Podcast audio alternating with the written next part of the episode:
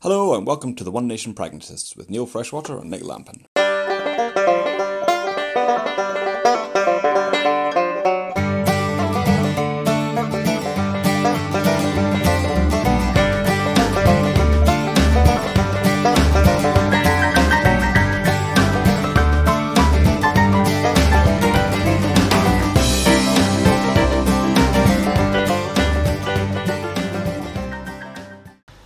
To the latest episode of the One Nation Pragmatists. I'm Neil Freshwater. And I'm Nick Lampin. Uh, it is the new year. And, and our New Year's resolution is Uh, try and do more of these than we've done in the past. I think that would be a good idea. But we might, I think we did, 2019 was busy. it was very busy for a number of reasons. We were better on 2018. Yeah, we did, I think, two or three episodes. And I'm afraid the last one, the sound quality wasn't great. But um, yeah, we're, we're rank amateurs and we, we learn and we. You're going to pay my internet connection for that, aren't you? Um, yeah, probably. Although, I don't quite know why it was so bad last time. But yeah, I think that wasn't wasn't actually on your uh, internet connection. Okay. But um, It was the recording technology. yeah. You mean, our, you mean our, our recording, our sound engineer is incompetent and should be fired immediately? yeah, whoever that is. Um, I'll get that done. If you acquired that church next door, we could turn that into a recording studio. That'd be quite cool. Yes, although the problem is because it's a ecclesiastical building, you can't have alcohol in there, so it's not going to go down very well as a rock and roll recording studio, is it? No, that's very true. My cousin uh, has just, well, recently launched a podcast about a year ago, and he's converted his garage into a proper, full-on um, recording studio with TV cameras and everything, so you can watch it on YouTube or you can uh, uh, listen to it online. Well, you're doing building work in your house. I am, I am. Yeah. But but his wife actually put the foot, or his fiance, should I say, put the foot down and said no, he's not having a bar in there. But that was always the original plan, was to kind of, you know. Do you remember? They spent more money on having Yeah. a recording studio instead. It's a bit, it's a bit like the old days of um, what was it TGI Friday and stuff like that, and um, and the word they sort of always sort of they'd be very cool and have a bar and uh, Yeah, yeah. TGI people- Friday had one upstairs. Yeah. anyway we're doing uh, we're just going to make it with a small Olympus recorder today. And we don't. We're doing the sober as well. We don't even have a drink because it's only five o'clock. Well, that's because you haven't got a bottle of wine out yet, but I'm, I didn't. I have got to a bottle of wine. It's in the kitchen. All right, fine. Uh, we'll save it for after anyway. So um, first topic up today is uh, Mr. Keir Starmer. Yes. Interestingly, um, some months ago, probably a year ago now, I did a quick straw poll on a, uh conservative leaning Facebook page, and very quickly, about 80% of the respondents, well, about, of which were about 100, uh, it wasn't very scientific, but about 80% of Conservative supporters said that Keir Starmer was the one they felt was the biggest threat to the Conservative Party. And lo and behold, another poll carried out by YouGov in the last week also said the same. Um, it's also showing that Keir Starmer is, um, amongst Labour members, actually one of the, the leading. Uh, yeah. Popular across all ages, all sections of the party.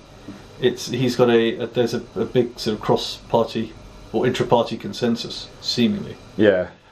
I mean, I thought he is the no-brainer if he wants to, if they want to actually challenge the Conservative Party, but I always have my doubts as to whether or not the, and I still don't know whether or not the Labour leadership election system actually allows that, because of course, um, if Corbyn was allowed to get in last time, then Corbyn's successor I suppose it depends if the Labour Party want, Labour Party want to fade into irrelevance, doesn't it? Really? Yeah, course they don't believe it was irrelevant. They believe it was the right wing media. They believe it was the, uh, lack of a position on Brexit, which it partly was. They believe it was, you know, it wasn't Jeremy Corbyn basically. So they're still in denial. Um, Well, I'm, I'm yeah. I, I suppose it's it's momentum, and the, and the problem is it's like any political uh, grouping that is um, militant, as it were. That uh, if you don't, if they haven't won or they haven't got the majority of people with them, it's they they put that down to not being uh, enough. So they're not, you know, it, it, if it's the equivalent of being you're not you're not a believer in the communism enough, or I'm saying this badly, aren't I? no, I know, I know what you mean. It's basically saying we need more of the same. Yeah, you, you're you're you're you're ideolog- ideologically you need to be more pure, and you you need to get even more ideologically right than you were before, and that's and and so their understanding will be that's why they're failing because they they they weren't pure enough to their beliefs. Yeah, and you saw as soon as Tony Blair, having had a very, very successful period in office for 10 years, the kind of um, perceived wisdom as, oh, we need to move to the left, or the Labour Party has to move to the left, which is ridiculous because you've got a very successful prime minister for ten years. Uh, and then you have Gordon Brown, who everyone thought was kind of left wing. But actually, he was no more left wing than than than, um, uh, than Tony Blair. Um, he came in, and didn't succeed. Oh, we need to move to the left, and then it's just gradually gone. You know, the way it's gone, and, and as you say, that they're, they're to declining into oblivion. was really a reaction against New Labour, Hmm. um, and especially the uh, Iraq War. Yeah, true, true. Uh, and that, unfortunately, despite Tony Blair, you know, popping up and saying to everybody, "I really believed in it. I really believed in it," um, and, and the fact that he can't admit that actually, sorry, it was a complete disaster. We should never have done it. Um, it's that has tarred absolutely everything he did as prime minister, and it will and and and I think that was it was a reaction. I think more, or my feeling is that it was a reaction more to uh, the Iraq War and Tony and, and that part of Tony Blair's legacy than the rest of Tony Blair's legacy. But on the other hand, maybe I'm wrong. Maybe there, there was, you know, the um, people being intensely relaxed about other people becoming filthy rich yeah, was was not what people have believed. yeah, And there is an argument that actually we had un- an underlying, the underlying issue of the the ongoing poverty of northern towns uh, was just not recognised either by Labour, by New Labour, or the Conservative Lib Dem um, government or Conservative government after that, and no one addressed it. And maybe there were those on the left of the Labour Party who were feeling furious and angry because no one accepted that there was a, uh, a an underlying problem here, and they were just saying, "Well, you know, this is the way of the global economy, and we're global internationalists, and this is what happens." Um, and a lot of those problems will have been in the post kind of 80s era, so the post Thatcher era. So this would have been the first. Um, sorry, that was the dog. Uh, the first era of a Labour government, because you could say, well, did, did previous Labour governments um, address the problems in the north and in the areas outside of London? But then, of course, this probably has to be seen to the context of the post-mining era. One would say, and of course, the first opportunity that, that Labour had was in '97 when they took over from uh, the Conservatives. Yeah, and I think also what we, we failed to recognise, and the Conservative Party certainly failed to recognise, is that not only were we were removing uh, the economic structure of of those areas, you know, as with deindustrialisation, but along with them went the cultural um, uh, and and the community sort of um, organisation. So, you know, if you have a colliery band or uh, you're involved in, in all of those sort of things that grew out of the one big factory and the Yeah. groups of friendships and the you know, people working together and forming relationships like that and streets. You know, you're not only removing the their their economic um, uh, um, the, the, the yeah the economic um, factor of their of their life. You know, you're making them unemployed, obviously, um, but you remove all the cultural and the, the social aspect of their life and the, and the social support in their life. So we left, you know, deindustrialization left people with absolutely nothing. Uh, and th- what was worse is that the Labour Party. It was bad that the Conservatives didn't recognise it. In fact, it was awful, and, it, and, and it, it should be an ongoing. You know, we should all be hanging our heads in shame over it. But even worse was that the Labour Party not only didn't recognise it, but didn't do anything about it. You know, and it was their. You know, it's what they sort of talk about as their bedrock and their people, and they just left them. You know, to, to twist in the wind, and and I think that everything that has come you know, has come after that, the post Brexit, you know, and so on and so forth. Um, it can be pretty much put down to that. But ironically, under the electoral system and so on, the benefactors of that kind of neglect has been recently the Conservative Party because they've started to eat into these areas electorally.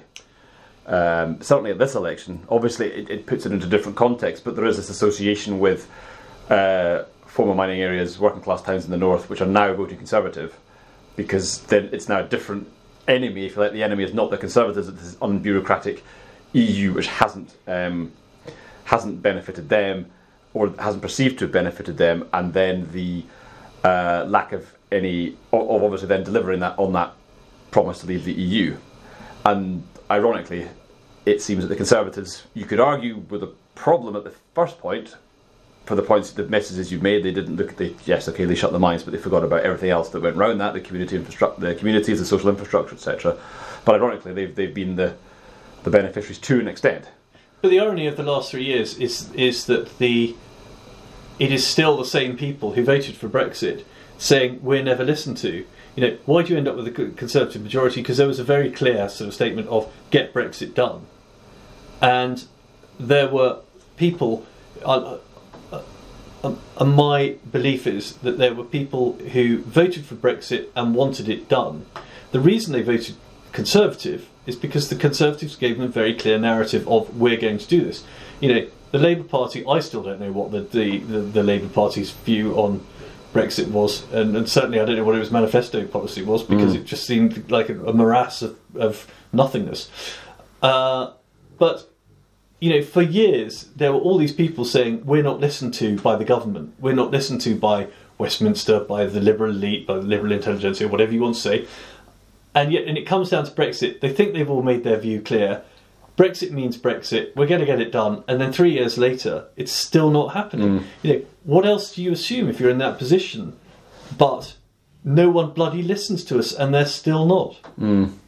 And I, I, you know, it's very interesting that that, that there, was, there was these northern winds for the Conservative Party, but, but, but, but, um, if Boris is going to um, consolidate that, then he's now got to a listen to a listen to those those those areas, those deindustrialized areas, but also deliver and deliver quickly. You know, he's got to show he can actually do something and he understands what's going on, and they can change it. Now that's the that's the next question. You know, the the Economist wrote the other day about what could be done quickly, and one of them was giving new bus routes. Well, that's great, but really, is that you know, that's the best the economists can come up with, oh well, we'll just give them new quick bus routes. That'll deliver quickly. Mm. You know. Mm. So going back to the original point, which is about Keir Starmer, because yeah, and in the context of the Conservative membership and Conservative voters seeing him as the biggest threat, uh, presumably because they quite like him and they perhaps see themselves as being the one that they could vote for. Therefore, they maybe feel that the rest of the country could could vote for him as well. Um, we well, don't know a huge amount about him. I mean, he was. He's not an unpatriotic nutcase, so that's always something. Yeah, well, that does sort of help. Um, I think for me, I, I, I, see him as being slightly uh, Tony Blair's John Prescott in the sense that Tony Blair was seen as being the centre, of, or at least on the right of the of the Labour Party, and he kept uh, John Prescott as the kind of token left winger. So he sort of united those two factions within the party. To some extent, I always saw. Um, Keir Starmer. I don't know a huge amount about his, his, his background his politics, obviously his background where he came from professionally, but he doesn't you know strike you as being a kind of uh, revolutionary uh, Marxist. And to some extent, you think, well, yeah, um, uh, Jeremy Corbyn as a left winger then kept as his sort of New Labour or nod to New Labour his, in it, Keir Starmer. You mean Keir Starmer was Jeremy Corbyn's fig leaf? What a terrifying picture. that sort of idea, that sort of idea. But um, I'm seeing a spitting image sketch now. Yeah. Yeah. But but again, I say I don't know. What are your views on whether or not the Labour Party can actually deliver on that, or will they just go down whoever happens to be the anointed post Corbyn or the, the, you know Corbyn's natural successor from the kind of momentum view, which I think is uh, Rebecca Long Bailey, yeah. who again is relatively unknown and you know on the face of it seems relatively uh, safe. But I think sometimes the, the the the party members can often be shocked into. Um, realization. Mm-hmm. Uh, you saw it with the Conservative Party and David Cameron. You know, it, it wasn't the sort of the obvious choice. Yeah. Um, and sometimes, you know, parties then do the nutty thing. You know, going back to um, Ken Clarke versus Iain Duncan Smith for leadership of the Conservative Party. Mm. You know, at the time, I remember there was it was considered by the men in grey suits that um, Ken Clarke was the obvious choice, mm. and the party wouldn't be stupid enough to vote for someone like Iain Duncan Smith, who was completely unelectable. Well, it turns out that they were, pretty much like Jeremy Corbyn. Um, and then sometimes that, that shock and that realization is a moment of thinking, oh, okay, well, what do we really want to do? Well, we want to be in power because it's all very well standing here being morally right or winning the argument. But if you're not in office, it doesn't count. And I think that's the problem with well, any political party leadership is that you it's picked by the uh, by the already converted. Yeah. Um, and you know, the, the, people will argue, well, um, Jeremy Corbyn was the most successful Labour Party leader ever because he had half a million members, which is very impressive. But unfortunately, half a million members does not a general election victory make, as has been proven Absolutely. uh, twice to his uh, to his detriment. And it's also, and I think there's been a lot of, you know, the the Twitterati and, and that sort of, you know, social media and people being stuck in that feedback loop of listening to what, to what their friends are saying to them or their their sort of political allies are saying to them, and thinking, oh well, everybody's saying on Twitter that Jeremy's going to win, so of course he is, you know, and then being absolutely, it's almost doubly traumatizing because you're so convinced that that's what's going to happen when it doesn't happen. You know, it's it's it's a real. You have the wind knocked out of you, and then and you're kicked in the teeth at the same time because you just you're you're completely shut off from reality. You try to you can't work out, and, and you know I suppose you you had the same thing in America with Trump. You know, all those people who were convinced that Donald Trump wasn't going to win because once again they weren't talking to anybody outside their outside their world. Uh, and also the, um, I think it's a similar case when we had the Scottish independence referendum with the Brexit referen- uh, the EU referendum. Again, if you walked around the streets of Scotland, in some places you would be thinking a 70 80 percent independence vote because there was such this, there was momentum, there was was perceived momentum, there was people, uh, as I say, living in living in echo chambers, and I think the problem is they have their vote, and then the next they, they, they, they, have the vote, it doesn't go the way, as you say, the shock is double. Yeah. But then there's this perception somehow opinion is massively suddenly shifted because they feel this amazing anger and pain and hurt that therefore the rest of the population must must feel like. it. And the, the similar thing happened, I think, on the you know you and I are both we're both Remain voters. Yeah. But again, I thought people who were adamant that we should have a second referendum. Partly, I disagree with it for a number of reasons, but I also felt and never felt at any point was that it was a foregone conclusion. But of course, the people, both in Scotland calling for a second Scottish independence referendum, and the people who were calling for a second EU referendum had it in their head that they would win, and that's Well, the danger they get into. yeah. And they're in the same position as the people who I think, you know, are extreme or not extreme, but very committed. Um, uh, Jeremy Corbyn supporters, Yeah, and, and you've seen the reactions now. But basically, all these this sort of um, reaction and people kind of shaming Tory voters at the moment. You know, the, Yeah. the, the old stuff rather than actually tackling the argument. It's But basically it's- hang your head and shame you didn't vote for Jeremy Corbyn. Yeah. It's like, well, okay, It's it's that he's not going to come back. Yeah, absolutely. It's that one last push, and we'll get there.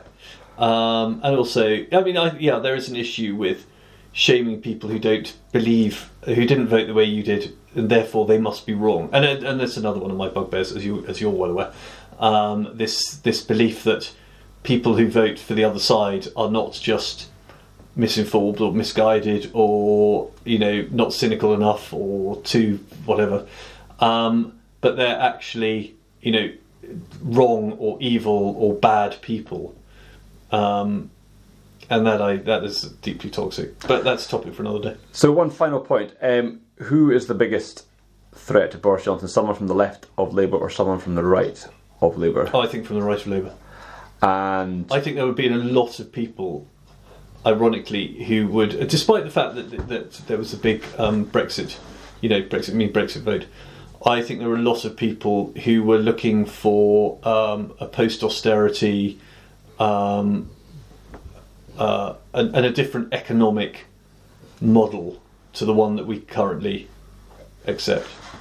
and do you think that the kind of program for government for the next year, despite the big majority, do you think the Boris Johnson and the Conservative government would be mindful of someone like Keir Starmer, who they would see as as a threat in terms of where they go with the policy, or do you think they think, well, we've got the 80 majority, we've got five years, let's just get on with it? Um, I think. I mean, they'll, they'll get on with it, but I think the thing is that, that Keir Starmer has got, assuming he wins, he's got a long time to really get his feet under the desk hmm. and get running. You know, he can make a lot of cock ups early on. You know, I mean, not big cock ups, obviously, but you know, he he might not perform terribly well in PMQs, or you know, there are lots of things that he might not get right that he can work on, and that he can really start to, to build on. Plus, you know, to be honest, he's he's very fortunate because he's now in a well, Brexit is going to happen. We don't have a majority. There's nothing I can do about it. Um, they've won the war. I want to win the peace. You know, um, I don't want a Treaty of Versailles. Um, he can make a lot of arguments over uh, the, uh, the, the the amazing free trade deal that we're going to have with America, and start to, to hammer home things like you know animal food welfare and say, well, really, do we want to lower our food welfare welfare standards to the US's? And if we do that, you know, if we have free trade with America and American farmers, basically our farmers are going to be wiped out. Now, if you're Keir Starmer, you can stand there and say, this is what's going to happen to our farmers.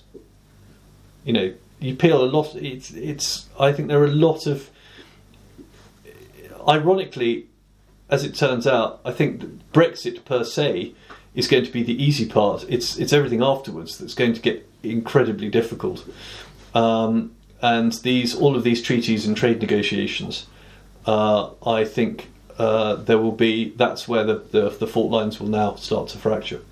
Has he actually declared he's running? No, he hasn't. I don't think many have. So basically, we've Yeah. already we've already given him leadership without him. Well, that's it. But it, it is interesting that two uh, sort of uh, Tories are sitting here chatting about um, Keir Starmer. But uh, I think know, fundamentally he sort of comes across as being prime ministerial, and I think Yeah, he, he was does, he was seen as being the most competent during all the, the, the Brexit Yeah. negotiations, and you felt there was someone that you could. You well, it could felt do like there was business. a So there's two kind of room.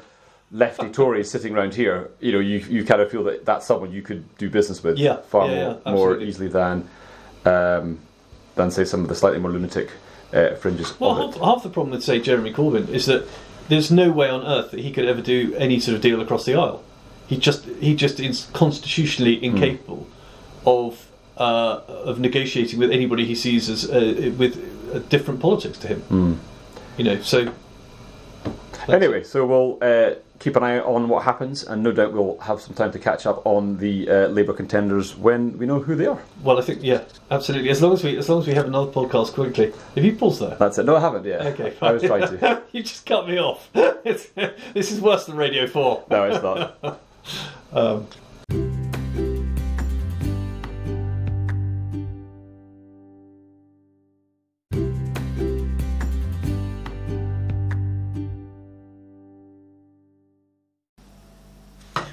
right, next up, we're talking about Dominic Cummings' blog post and his plans for the civil service. Uh, he wrote an email this morning, well, wrote a blog post rather this morning, a quite long blog post actually, which I haven't read. I've only read the. Uh, I, I will admit that now. Um, basically saying that he wanted non-public school bluffers.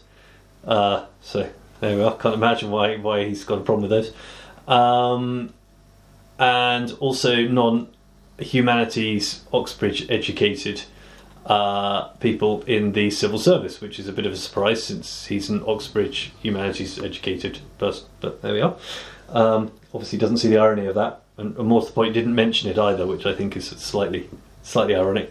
Um, but Neil, you worked in the civil service. I did. I did. Yeah. I, I survived two years in the Ministry of Defence, which was an absolutely fascinating time. But um, yeah, there was a lot about the the, rec- the the recruitment process. Getting into it, particularly from the outside, was was very very hard. Um, and in fact, when I when I applied, I, I, I struggled so much with the application. And you know, okay, so I'm not a uh, I didn't go to Oxford, but you one one assumes you shouldn't have to go to Oxford or Cambridge to be able to apply. But the thing was just so convoluted that I didn't actually complete it, and I just sent it in anyway. I thought, well, I've done half of it, so I'm just going to send it in, and miraculously, um, they spoke to me. But what I discovered, having then spent some time actually on the inside, is that um, it's so geared towards. Um, it's so geared towards um, those who already work there, if that makes sense. And I don't think that's done intentionally. It's not a, a case of trying to keep people out. It's just I think the culture is so specific to that department or that bit of the civil service. Um, the Ministry of Defence apparently is particularly bad for things like bureaucracy, generally speaking, uh, and it's very very strict on the way that it follows rules and so on. But I just remember being baffled by the by the application process, and it was just very very odd. Um, and again, as I say, on the inside, um, it, it, it, it, it was it was apparent as well. So I think the, the the underlying point, the fundamental point about that is I think what Dominic Cummings is, is, is doing is, is actually hit a very good chord. Uh, I would probably think he was being a bit odd. Uh, well, I'm not, I'm not, I wasn't a huge, not a huge fan of Dominic Cummings, but actually I have a lot of sympathy with what he's at least trying to do. Um, it is a massive, ma- and it, it'll be impossible, I think, to um, to achieve any massive change in the civil service. Um, obviously, what he's doing is recruiting a very small pool of people into his inner circle or his his team within Downing Street, which will probably be a handful of staff. But if you're trying to deal with um, many, many layers of organisations um, culminating in hundreds of thousands of, of, of, staff, it's a very, very difficult thing to shift. Uh, I mean, the MOD alone, you think about it, and I'm, this is one of the mistakes that I made when I went into the MOD. I, I sort of thought it was like one organisation. So you walk into the MOD and you need your computer fixed, you pick up the phone to the IT department. It's just, it's, it's not. It's, it's department within department within an organisation within department. Um, and that's just partly was just my lack of experience having worked in a large organisation. Uh, and I'll sort of say, oh yes, isn't isn't isn't the public sector so bad sometimes? But then other people will say, well, I worked in a bank and it was not far yeah. as bad as that. So I think it's partly to do with the size of the organisation and and it is the requirement to um, have all these rules and policies in place. But I think going back to, to Dominic Cummings' point is that um,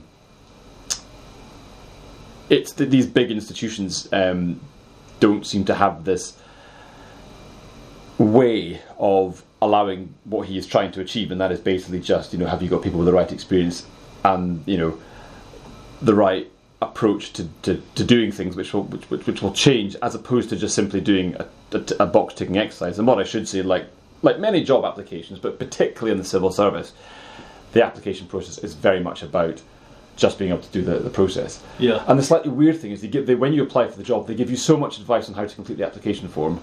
It's very difficult to see if you had 50 people applying following the rules why those 50 applications yeah. would be any different because you, they don't allow for things like uh, ironically, you know, one thing he, Dominic Cummings might agree with is they don't allow, I think, for example, uh, gender, which is right, university, for example, uh, and so on. So um, it's so homogenized, but not just on those things, which should be perhaps but also the things like the um, what they call these uh, competence-based questions, which is oh, about yes. kind of very generic questions. You can turn any experience. It doesn't really. It, it gives you a way you can find any any, any experience.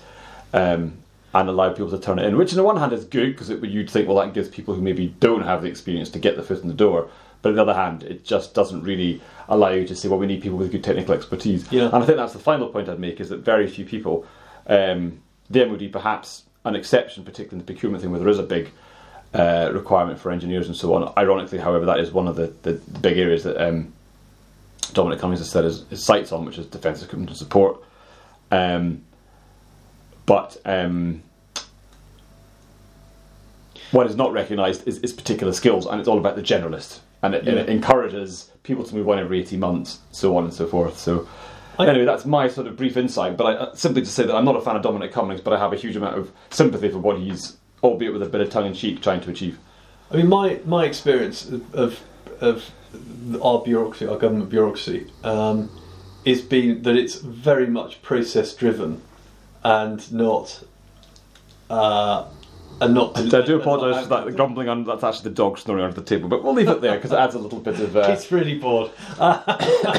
um, it's had a busy day, and it's, yeah. it's, it's, an elderly. It's an he elderly had a long dog. walk. He had a long walk, but it's it's process driven and not outcome driven, um, and not delivery driven. Uh, and I do, and there's a lot of, and, and okay, admittedly, I'm talking uh, specifically about Scotland and one or two particular agencies up here. Um, but they spend their lives trying not to make, seemingly from the outside, they spend their lives trying not to make decisions that they might be held accountable for. Um, in the worry that they're going to be fired, but of course, no one ever is fired. So they could make the most wonderful decisions and never be held to account for them, whether they win or whether they fail. So you know why why not get on with it and just do it? And maybe it's a mindset either of people going into it or people just get ground down. You know, the good people get ground down or they leave, and you have the the the time service that just managed to stay there, and some cream rises to the top. But I do think, you know, I mean, I've filled in those sort of application forms for the civil service as well. Uh, one of which was a. Uh, I won't get too deep into it because it's quite dull, but uh, it was about what. The dog's already snoring, remember? Yes, I know. Um, the other one will start in a minute. what um, policy experience, what, what experience I had in creating policy? Well, very few of us in the world have experience of creating policy unless you work in government. However, I had been directly involved in implementing that policy on the ground, so I knew exactly what their policy, what the real implications of their policy were. Didn't get an interview there. Well, if Dominic Cummings is listening, he, Yeah. he knows we are. I'm sure he'll want to listen to uh, I'm sure he'll want to listen to this. to, what, to what we have to say. Um, Um, but yeah, yeah. you're, you're, right. It's difficult to, to get rid. It was difficult to get rid of people uh, in any employment, which you know to some extent is right because you know you go to America and it's it's uh, it's it's kind of the other extreme. But I, I, think we should introduce the gig economy into the civil service. the gig economy. Yeah. Yeah. yeah, they'll have little Uber apps. You know, Yeah, they've all got to do Uber in the evening. And- so if yeah. you need a task, um, Yeah. they just sort of go into an app and people can sort of bid for it or whatever, and Yeah. you know it's a three-hour shift. On you go. yeah, Um, yeah, maybe not. But um, what was I going to say? The um, I don't. I mean, I, I, I think the problem Dominic Cummings is going to have is it's all very well saying I want to change this bureaucracy, but the problem with bureaucracies is they outlast the people unless you do massive civil service reforms, and and the government only has so much time and so much energy. I mean, I reckon the government can really get through one big piece of legislation every year. Um, and implement it, and it takes all of the government's energy to get that one piece of legislation through. You know, one big showpiece of Yeah. reform. Um, and so that gives them five years, and they're exhausted. Well, I don't know how quickly you're going to see any results from the bureaucracy. And you've got to, like any organisation, changing the nature of any organisation. A, you need a crisis to be able to shake it up. Well, they've sort of got a, an event-changing experience, which is Brexit. So that will shake it up, and so there will be time to change the nature of the civil service then. But you've got to keep, you know, you've got to keep pushing. You've got to do it very quickly, and you've got to keep pushing. Otherwise, people just just remold back into the mm. form they were before, or something very much like it, and everything life goes on as it as it was before. And the government loses the election, new lot come in, you know, and the Um, musical chairs stop. I'm not sure what fundamentally you, you can actually do to change it. I mean, I think you know you can look at the recruitment process, and to be fair, I I believe the civil service as a as a um, as a sort of organisation, if you like. And that was the other weird thing about finding the Ministry of Defence is that there's the kind of civil service, which is kind of I suppose one massive organisation. And then within that, you've got your individual government departments. And when you're doing things like recruiting, you apply some of the civil service wide policies, and then in the bigger departments, you then apply their other, their other policies. So when you actually apply it, they say, know, these are the some civil service competencies. Here are some military defence competencies. Here are some MOD procurement competencies, etc. Um, and to be fair, the the MOD bit that I was in, but sure also the MOD doesn't have procurement competencies. boom boom. well, that again is, is is part of the reason for the um, um part of the reason for Dominic Cummings' change, and not wishing to give away too many state secrets here. Uh, and I did sign because no one ever actually signs the Official Secrets Act. It's just an act, which means you know if you um if you say things to shouldn't, you'll get in trouble. But I did once have to sign individual tea bags on t- two occasions, and I'm given a sheet which says you know 28 tea bags used, and I will sign that. And I just thought, and, I, and my words were, "Are you fucking joking?" in the politest way to my colleague, but those are the words that came out of my mouth. And uh, you realise that they procure tea bags like they procure um, aircraft carriers, which just is bizarre. Anyway, um, that's going slightly off topic. The, the issue, I, the, the, the, issue I couldn't remember, or the, the, the point I couldn't remember earlier was uh, there was an. Uh, I don't know whether it actually was a true story or just it was a Apocryphal. a what? Apocryphal? That'll do. Uh, but apparently, someone uh, one civil service punched another civil servant in the face and didn't get sacked. So. Uh, Oh, really? uh, I don't know whether it was just a um, yeah, just an analogy or a an analogy. Is that the right word? Uh, no, an apocryphal story. An apocryphal story. Yeah. Yeah, the, It's rather like the BBC when News 24 started on the BBC and it was so shoddy. Yeah. And they always had the wrong cues because it was all automated. Right. And it was all computerised. And so they had cameras going off in weird directions and lights going off, the auto cue not working, blah, blah, blah, blah. And apparently, and I was told this by, by a very famous BBC newsreader, someone said live on air, and unfortunately it wasn't recorded, oh, fuck this, threw his papers in the air and walked off set. And that was it. Never, Yeah, very and it true. never, never recorded, sadly. I realised we've just sworn twice. I think we now have to click Yeah. the parental advisory thing when we go into our uh, when we upload this. Really, because I know children who swear far worse than that. yeah. Oh well, I'm sure they'll never find us. But um, Yeah, exactly. yeah. So anyway, I think There are going to be children listening to podcasts about politics. Well, you never know. um, so yeah, so we've got. I think sort of good luck to Dominic Cummings. Um, I think he's got the uh, it sort of sets a tone, actually. Um, what fascinates me slightly about Dominic Cummings more broadly is he- how much free rein he's been given. Um, and you wonder, had Do you think it's free range she's been given, or do you think it's free range he's she, he, Well, he's he's. Um, I think other special advisors have been much more um, uh, quiet about what they're doing and their relationship with their minister and all the rest of it, and he has got much more latitude. He may not have more freedom, but he has more latitude to speak about it.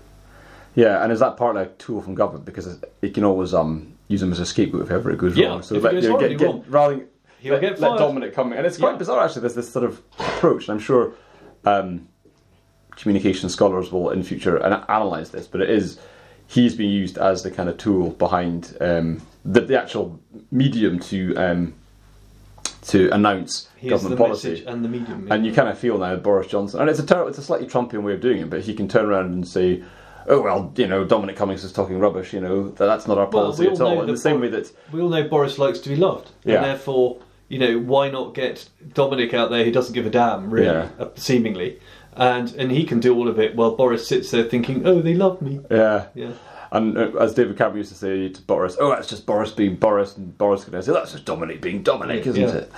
Uh, but it's an interesting approach. I mean, if, if you cast back to, I mean, is it, an, is it is it a comparison Dominic Cummings and um, Alastair Campbell? Now, Alastair Campbell was high profile, but only high profile in the sense that he was known about. So he was known about as being um, Tony Blair's great communications director who was able to was use the media, Yeah, he was using the media to get the message across. Yeah. He wasn't really.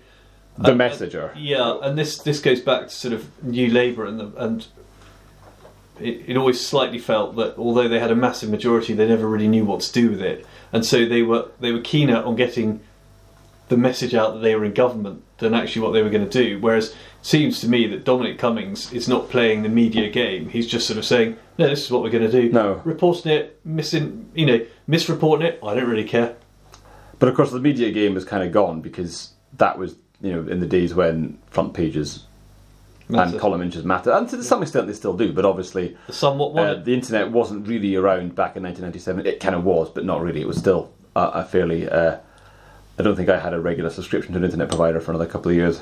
Just stop picking at that candle. Sorry. That's all right. um, but we do have electricity in the Highlands here. Don't worry. But uh, no, we don't. you know, it's sort of- shh.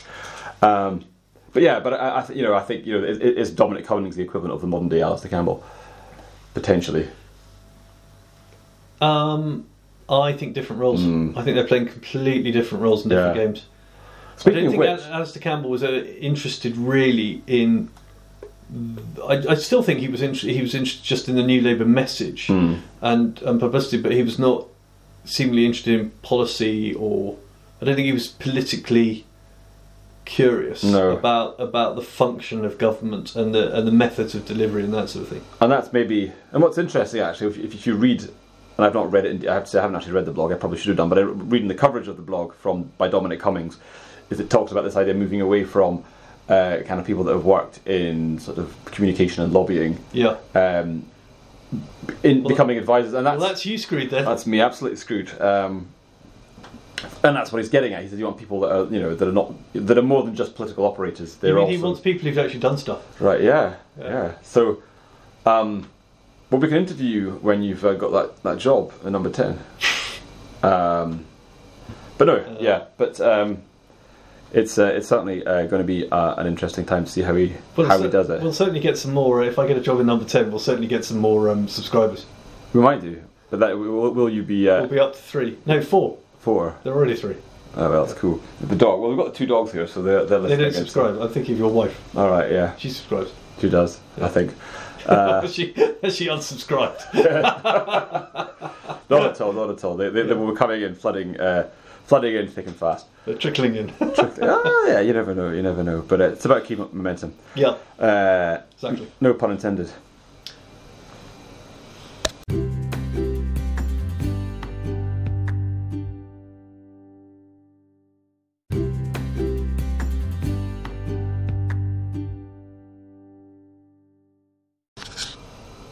So, Nick, I'm no great expert on foreign affairs, but um, we saw today that an Iranian general had been uh, killed in uh, Baghdad.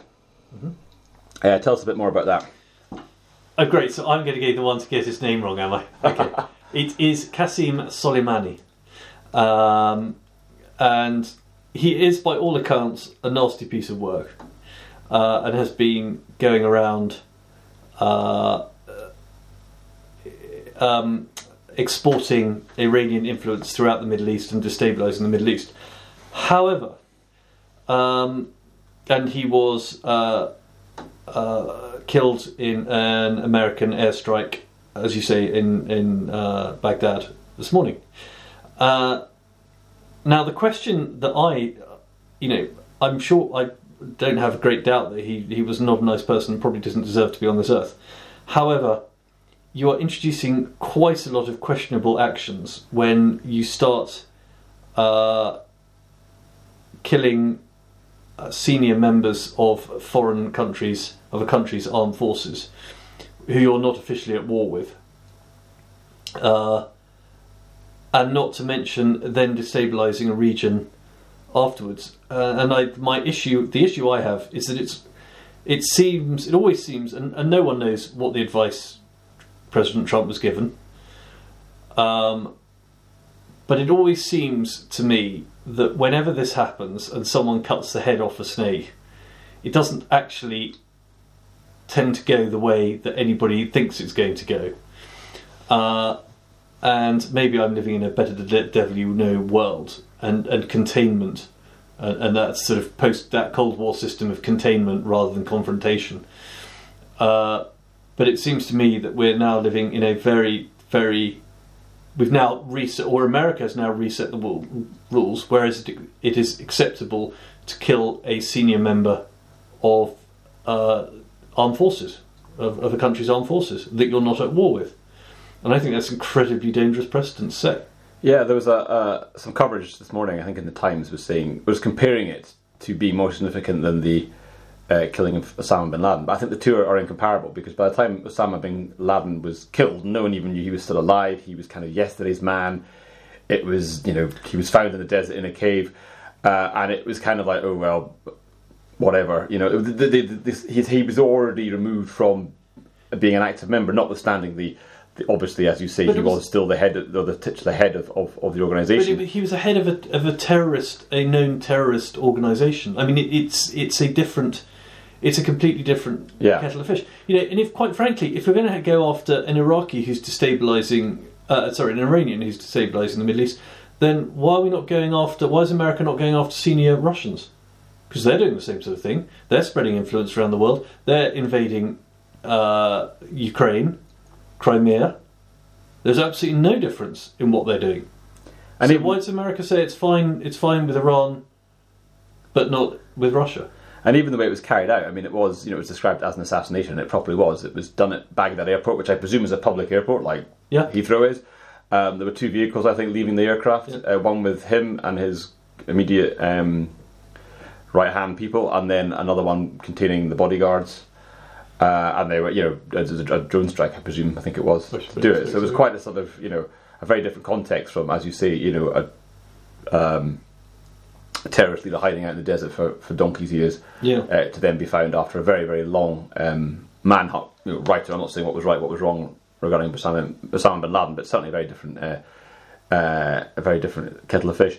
Uh, Boris Johnson apparently didn't know about it. So I read. And I think the response from the Foreign Secretary here, Dominic Raab, is that it, you know, they're sort of calling for, for caution on it. So it doesn't sound like there's going to be any um, uh, immediate sort of support for the Americans on this. No, which, I mean, which will be interested in, in, in, the wider context of I things. mean, the British can't con- condemn it, as it were, or won't condemn it, but I'm, I'm, I'm pretty sure they're not going to condone it either. Yeah. You know, and we get tarred with being the, being the intellectual. You know, Iran always thinks that Britain is this uh, puppet master for America, mm. and and Britain, uh, you know, pulls the strings for America and gets its way. Which I wish we were that good. Um, if only they knew. And this was, this was probably the first. I'm trying to think of another kind of. It's it's, it's not really military intervention. This as such, but it's the first kind of attack that we've that's been sort of done under Trump.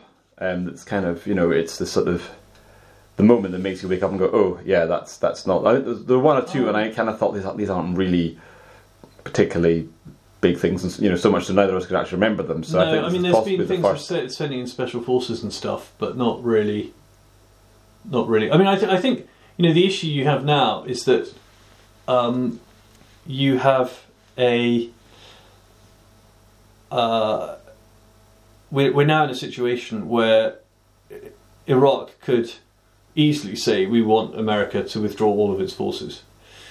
Um, and which would probably play into to Trump's hands about you know getting getting you know disentangled from from world affairs. But you know the the Middle East is not exactly the most stable of areas in the world, uh, and it's a very I think it's very finely and and delicately balanced. Uh, and I, I don't see I don't think any of us know what what the eventual outcome is going to be. And, you know, I'm not going to say, well, I am going to say, oh God, I sound like Tony Blair now. I'm not going to say I feel the hand of history. No, uh, I'm not going to say uh, make a comparison with Archduke Franz Ferdinand, but you know, who could see that an assassination attempt on him was going to lead all the way to where it did? Mm. And I think it's very difficult. You know, it's very difficult for anybody to ever be able to Mm. predict the future. In fact, it's an absolute guarantee that we get it wrong. But um, I think you have to be very careful about, careful about pulling threads in finely balanced situations, especially in non-democratic countries Mm. where you don't really know the ins and the outs of all the power plays and what's going on. And what was the actual justification for? What was America's official justification for the attack, or for the assassination? Well, they'll say he's basically a terrorist and he's going up. Uh, I mean, he has spent a lot of time going around uh, and and building up Iranian influence uh, throughout the Middle East and what we would have called sedition, I suppose, uh, and undermining states and, and, and backing those states and those leaders who play to Iran uh, uh, to Iran's um, strengths, as it were um, and undermining those countries who are not aligned with uh, Iran and, and supporting militias uh, and so on. And so he is a nasty piece of work, and, and he has been going around, but there are nasty pieces of work all over the place. all over the place. Yeah, and, and it is it's it is just a, an alarming precedent to set. because it is a proper assassination in the sense that it's, as I say, it's not like it's we need to find him and sort of hunt him down. It's, it's you know, again, I don't like to draw the comparison with the with Osama bin Laden because I don't think it is a comparison, but that was what was that was what was poised in the um in the Times article today. But um, it's just the way it is. A kind of it's a sort of calculated, you know, Yeah, I mean, sniper shot yeah, to the head type of yeah, and that's- assassination, that's as opposed to a military, you know, campaign for Yeah, months or and years to try and you know hide a terrorist cell. This is a very different approach. It is an assassination. it's and a single exactly right. clinical it, is- assassination. it could have been it could easily have been a sniper sitting on a roof instead. Yeah. There is no there is no difference. You know, it's, it's It sounds military because it's Baghdad, it's Yeah. the Middle East, it's a, it's a drone. And- but as you say, it could have just been a guy. but it's it's the equivalent of of you know the of Carlos the Jackal lying on a roof trying to shoot. Um, uh, oh no, good, that's just not very good, is it? Um, It's your French film, president. if, uh, it's your uh, your film history, not. Uh, No, it's not even Big- film history. It's it's actually anyway. Uh, Oh, not the film The Jackal. Yeah, well, it was. It was made into the Day of the Jackal, Yeah, yeah. written up by Freddie Forsyth, but it was it was based on true story. yeah. um, of De Gaulle, of Carlos the Jackal, um, trying to assassinate De Gaulle. And so, what are people saying that will there be a, an Iranian re- re- retaliation? There probably will be of some description, but it's uh, it's hard to know what it would. Well, I can't believe there do. won't be. Um, you know, the Great Satan. Mm. Uh, and but I think it also means that any influence that America has with Iran on trying to keep nuclear weapons away from them has just evaporated. Mm. Um, and, there, and America will have absolutely no influence in Iran or with Iran for well till Trump is certainly out of office. And the Brits certainly will be. I mean, not that I would again draw a comparison between the two, but of course, you know, there has been a right up quite a difficult relationship between Britain and Iran over the prisoners that have been held. I'm not saying the two are related, but of course, you cannot have one without the other. I'm not saying there would be any retaliation, but if you were, uh, you know, for example, had Britain sanctioned this, then any negotiations, and obviously Boris Johnson was very close to this because he was blamed for the. Um, Well, Uh, it was his fault. He did make a complete and utter cock up. Well, exactly. So therefore, um, you don't want to sort of give yourself any excuse to suddenly. You know, I presume there is still you know work going on there. Obviously, there was this. Uh, the not Well- journalist is still being held there. The other couple that were held were ultimately released. Interestingly, Dominic Raab, since the election, seems to have manned up a bit. Yeah, I have to say it's, it's amazing how your opinion of people changes. And I was Yeah. thinking actually Dominic Raab, who again I, I Suddenly was seems to be being stood up and being counted, Yeah. which was very unlike him pre the election. yeah. But I think that's a, that's a good example of how Brexit just seems to, to um, tarnish everything because I just saw him as being this sort of slightly odious Brexiteer. Um, but actually, I thought, well, he's being a bit more. It wasn't even odious Brexiteer, just sort of slightly too interested in Dominic Raab's career at the Well, cost of too. everybody else. Yeah. And now suddenly he seems to he seems to be pers- not the person he appeared to be. Yeah, but I suppose that's when you're given the high. Obviously, Boris. Jo- Well, I don't know. Boris Johnson didn't do a very good job in the Foreign Office, and he ended up in Downing Street. But uh, uh, um, I think Dominic Cummings maybe has a bit more. Uh, a bit Dominic more. Raab even. Dominic Raab, sorry, Yeah. has a bit Freudian more. It. slip. Yeah, Freudian slip. Has a bit Maybe more. maybe Dominic Cummings is, is actually running the Foreign Office, Well, and Dominic probably, Raab yeah, is so- just his little puppet. Yeah, it is. But anyway, we shall uh, we shall follow the story with interest and see what happens in the near future.